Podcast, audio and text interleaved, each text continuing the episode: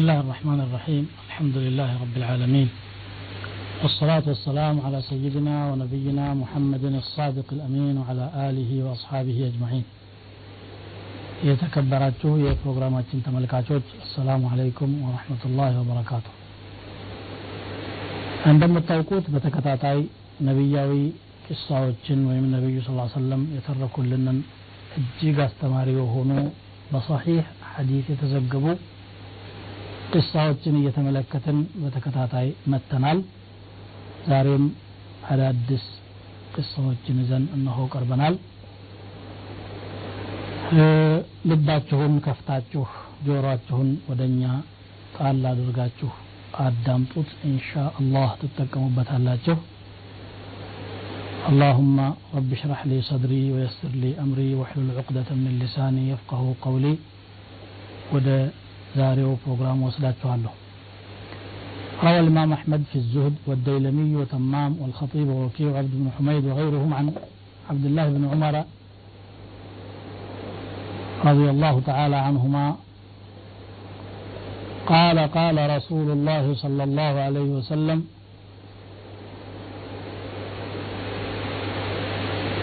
عن جابر بن عبد الله رضي الله عنه قال رسول الله صلى الله عليه وسلم حدثوا عن بني إسرائيل ولا حرج እስራኤላውያን አውሩ ችግር የለውም ፈኢነሁ ካነት ፊህም አልአዓጂብ የሚገርሙ ነገሮች በእነሱ ውስጥ ተከስተዋል አሉ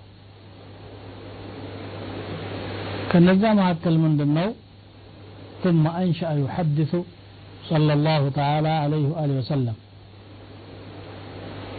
قال خرجت طائفة من بني إسرائيل حتى أتوا مقبرة ከእስራኤል ቤተሰብ የሆኑ ጀማዓዎች ወጡና አንድ መቃብር አጠገብ ደረሱ።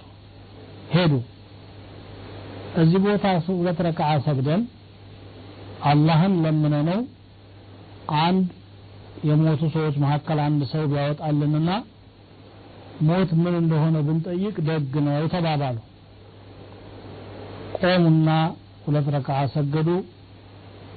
አንድ ሰው ከቀብሩ ወጣ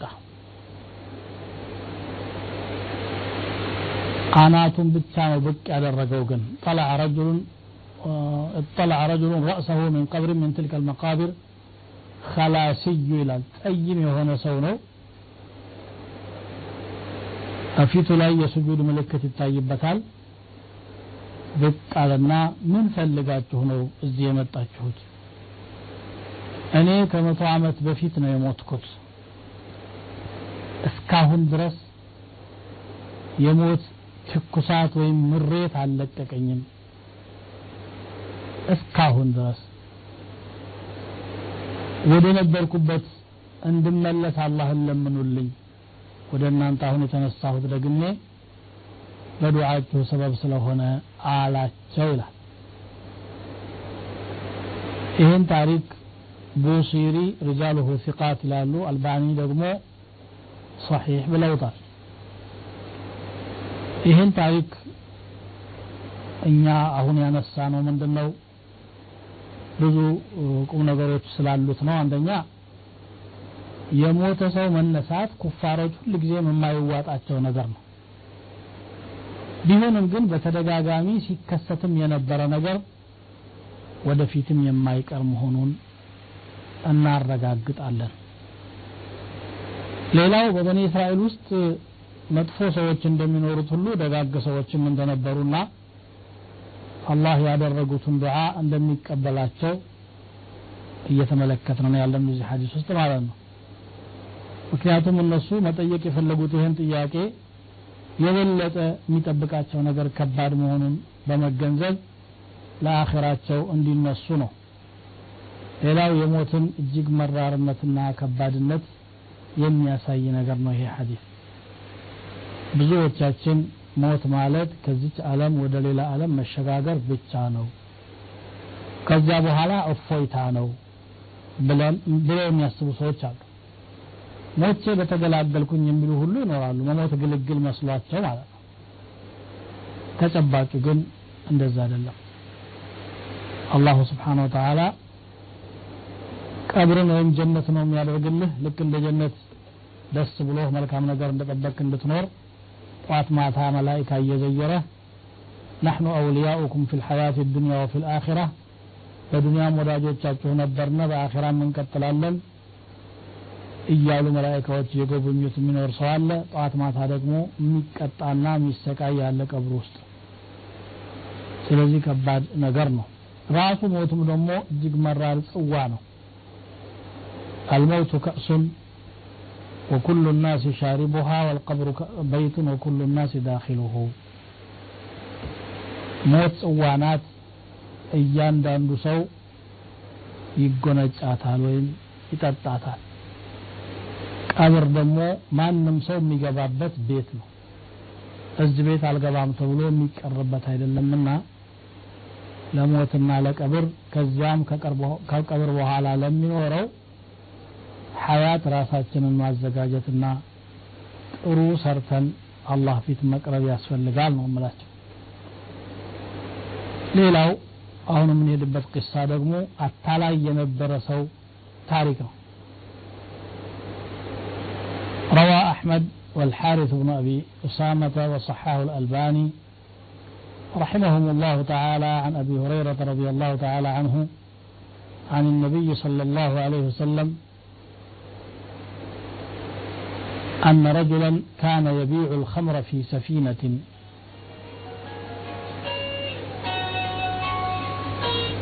አንድ ኸምር የሚሸጥ ሰው ነበረ በመርከብ ላይ ሆኖ ነው ኸምሩን ይሸጠው የነበረው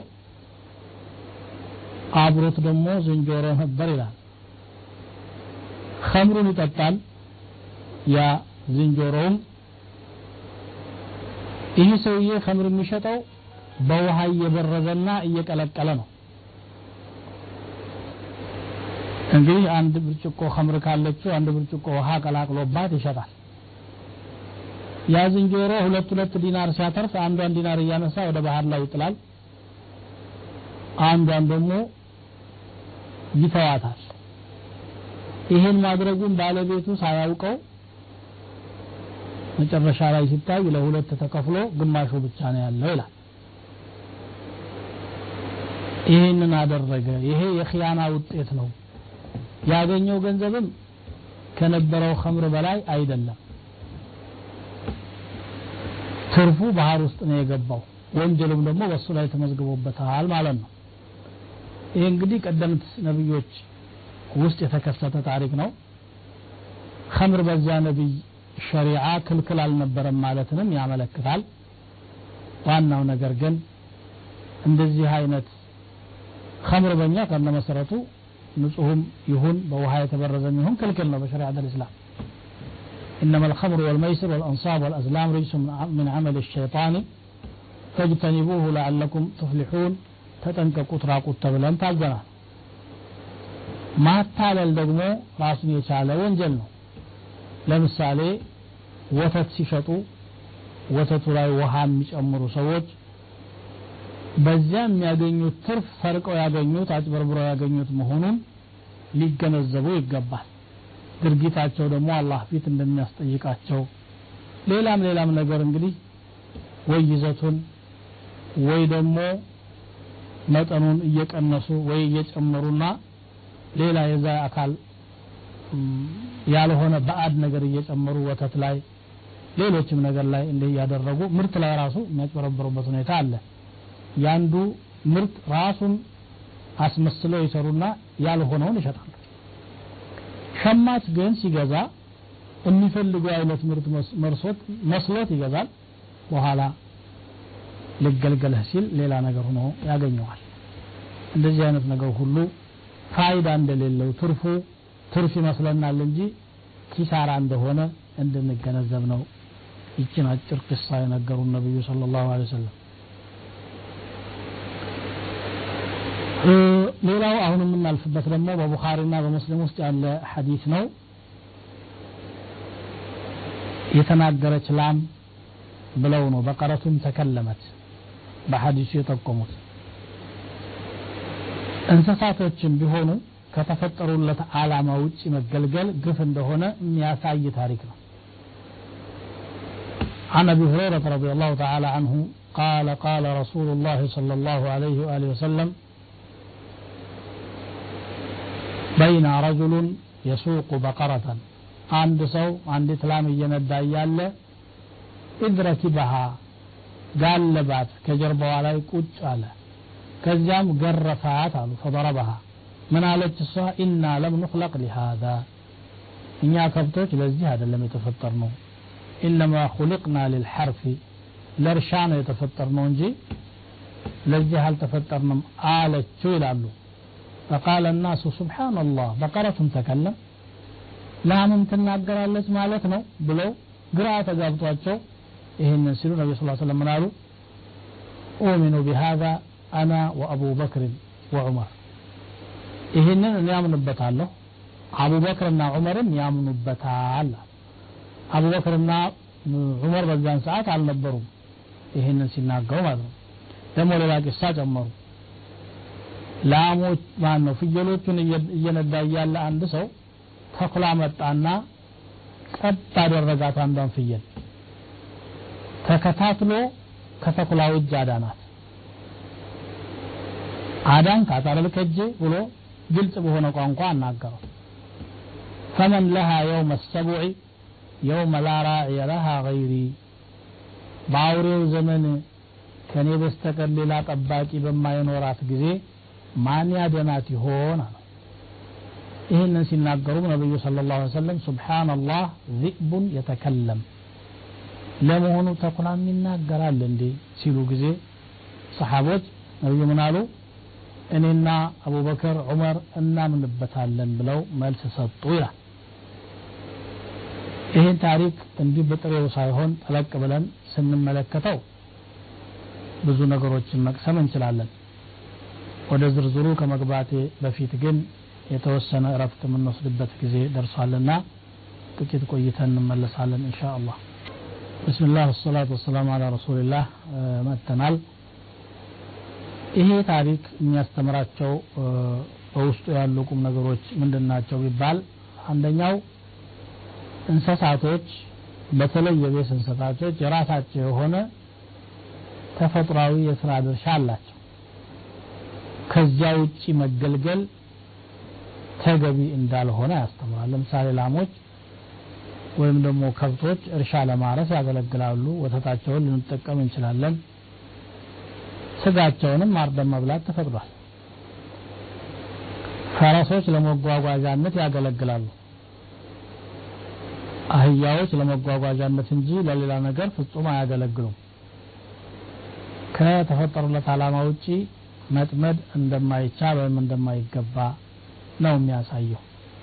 ኢነማ ሁልቅና ሊልሐርፊ እኛ ለማረስ ነው የተፈጠርነው አለችው እንዳሉት ማለት ነው። ሌላው የአቡበክርና የዑመርን ትልቅ ደረጃ ያሳያል። ሁሉም በዛ ሰዓት የነበሩት ሰሓቦች ናቸው ስብሓንላህ ያሉት ማለት ነው። እንዴት ሊሆን ቻለ ብሎ የጠየቁት? ግን አቡበክርና ዑመር በነቢ ስ ሰለም የሚመጣ ነገር ላይ ከሁሉም በፊት ቀድመው የሚያምኑና ስዲቆች መሆናቸውን ነቢ ስ ሰለም በሌሉበት ቦታም ጭምር የጠንካራ ሙእምነታቸው ምስክር እንደሆኑ የሚያሳይ ነገር ነው። ሌላው በመጨረሻው ላይ የምንመለከተው ተኩላው የፍየሉን ባለቤት አናገረው የሚለው ላይ ፍየልን ከተኩላ በስተቀር የሚጠብቅ በሌለበት ጊዜ እንዴት የሆኑ የሆነ አሁንስ አንተ አዳንካቸው አለ ይላል ይሄ በዛሂሩ ልንወስደው እንችላለን። ያው ተኩላ ከፍየል ጋር የሚውልበት ጊዜ ፍየሎች ባለቤታቸው በሌላ ጉዳይ ተወጥሮ በጭንቀት ውስጥ ስላለ የት ሄዱብኝ ብሎ ማሰብ የማይችልበትና ተኩላ እንደፈለገ የሚበላበት ጊዜ ይመጣል ማለት ሊሆን ይችላል።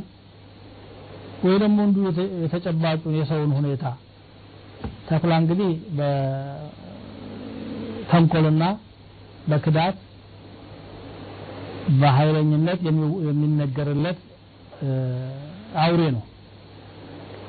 ሆኖ እያለ እሱ ፍየል ጠባቂ አድርጎ ማቆም ምን ማለት ነው?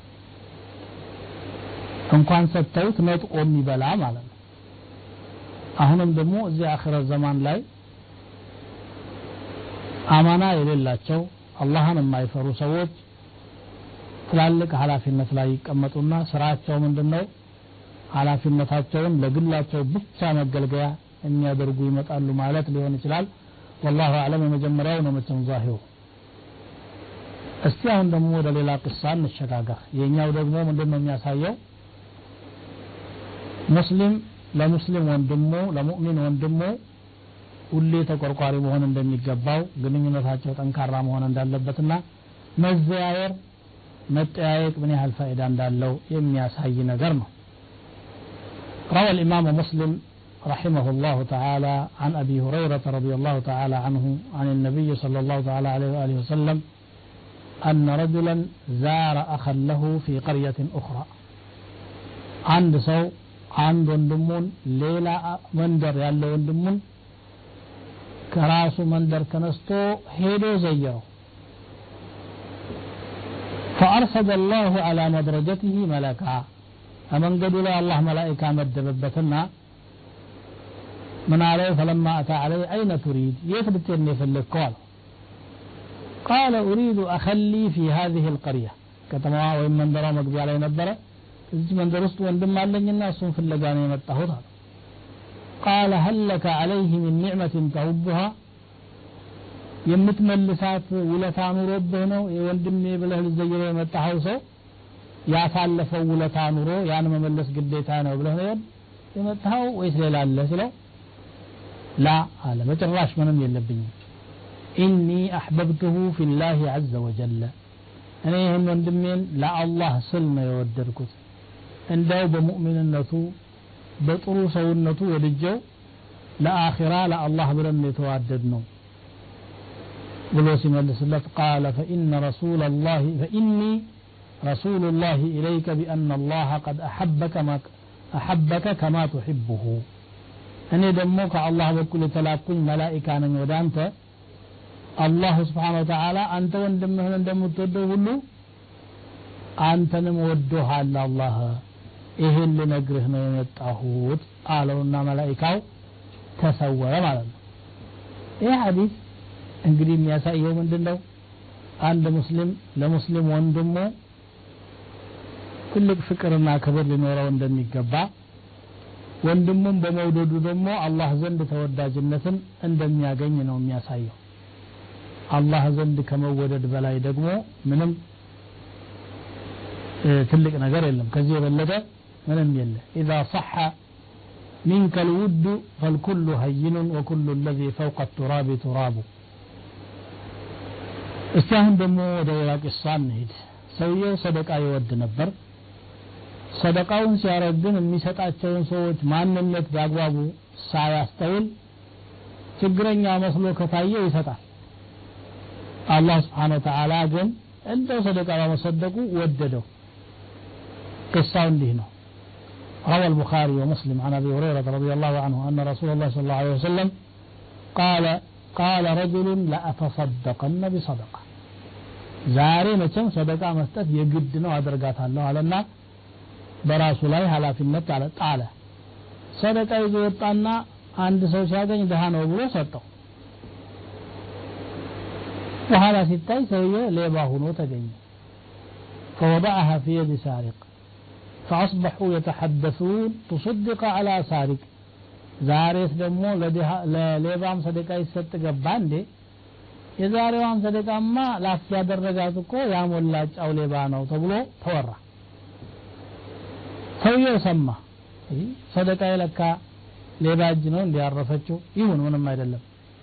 አላሁመ ለከ ልሐምድ ጌታዬ ምስጋና ይግባህ ባይሆን ሌላ ሰደቃ አወጣለሁ አለና ሰደቃ ይዞ ደግሞ ወጣ። በማግስቱ ደግሞ ዝሙተኛ የሆነች ሴት እጅ ነው ያረፈው የእሱ ሰደቃ። ማንነቷን አላወቀም። ሰዎች እንግዲህ ሰደቃ የሚሰድቅንም ሰው ሁሌ በኸይር አያነሱትም ደግሞ ሰደቃ እንዲህ መሆን ጀመረ እንዴ ብሎ መተቸት አያርፉም ማለት ነው ስለዚህ ምን አሉ ደግሞ ለዚናም ሰዎች ሰደቃ መከፋፈል ጀመረ እንዴ ብለው فأصبحوا يتحدثون تصدق الليل على زانية سوي من على الحمد لله اللهم لك الحمد ጌታዬ ምስጋና ይግባ ለዝሙተኛ ነው የተሰጠው ለማንኛውም እኔ ግን ሌላ ሰደቃ ስጣለሁ ደግሞ አሁን ለደህና ሰው ብሎ ነይቶ ወጣ ይዞ ሂዶ ችግረኛ ነው ብሎ አስቦ አንዱ ሰው እጅ ላይ አሳረፋት። እንደ አጋጣሚ ግን ያ ሰውዬ ገብጋባ ሆኖ ነው እንጂ ሀብታም ነበር። ሰዎች ምን አሉ? ኦ የዘንድሮ ሰደቃ ለሀብታሞችም ተረፈ። ደግሞ ገሌ ምን ቸግሮት ነው ሰደቃ የሚሰጠው ብለው ማማት ጀመሩ። አላሁማ ለከል ሐምድ። ጌታ የምስጋና ይግባ። እኔ አስቤው አይደለም። ለሌባ ለዚና ሰሪ ለሀብታም ነው የሰጠሁት ግን ፈልጌው አይደለም። ምስጋና ይግባህ ጌታዬ አንተው ያደረግከው ነገር ነው ብሎ በጸጋ ተቀበለው። እዚህ መካከል መላኢካ መጣና የፈራኸው ሁሉ ሶስቱንም አላህ ተቀብሎሃል አለ።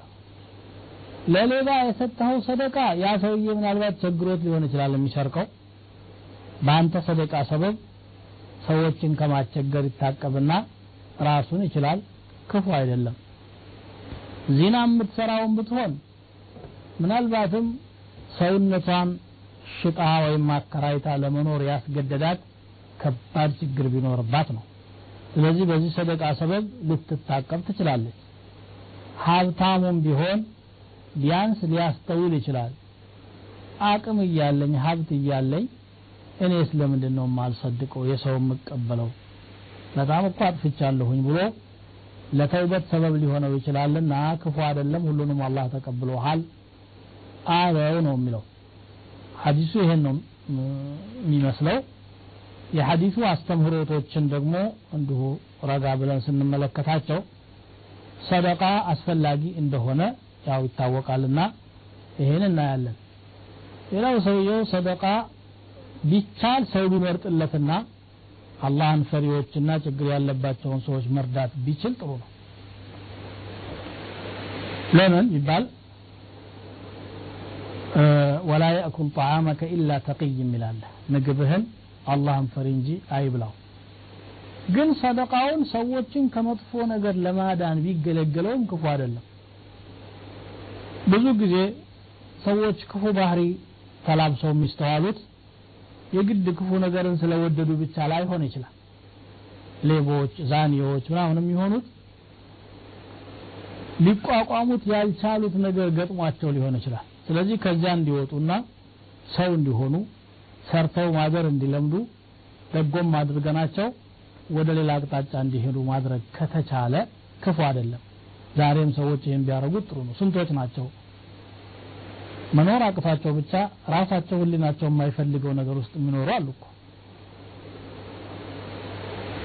ስለዚህ ሰደቃ ለነኚህ ሰዎች መስጠትም ወደ ኸይር የሚመልሳቸው ከሆነ ክፉ እንዳልሆነ እንመለከታለን ማለት ነው። ከዚህ በፊት ያወራነው አንድ ቂሳ አለ።